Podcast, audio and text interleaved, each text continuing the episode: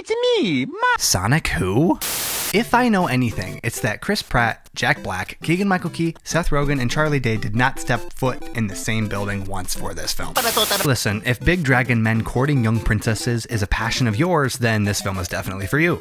I'm not saying it's weird, I'm just saying that it's okay to have questions about things that don't make sense to you. Here we go! At the end of the day, I had a good time, the wife had a good time. Did I bring my kid? I didn't. He doesn't want to watch films, he just wants to watch Bluey.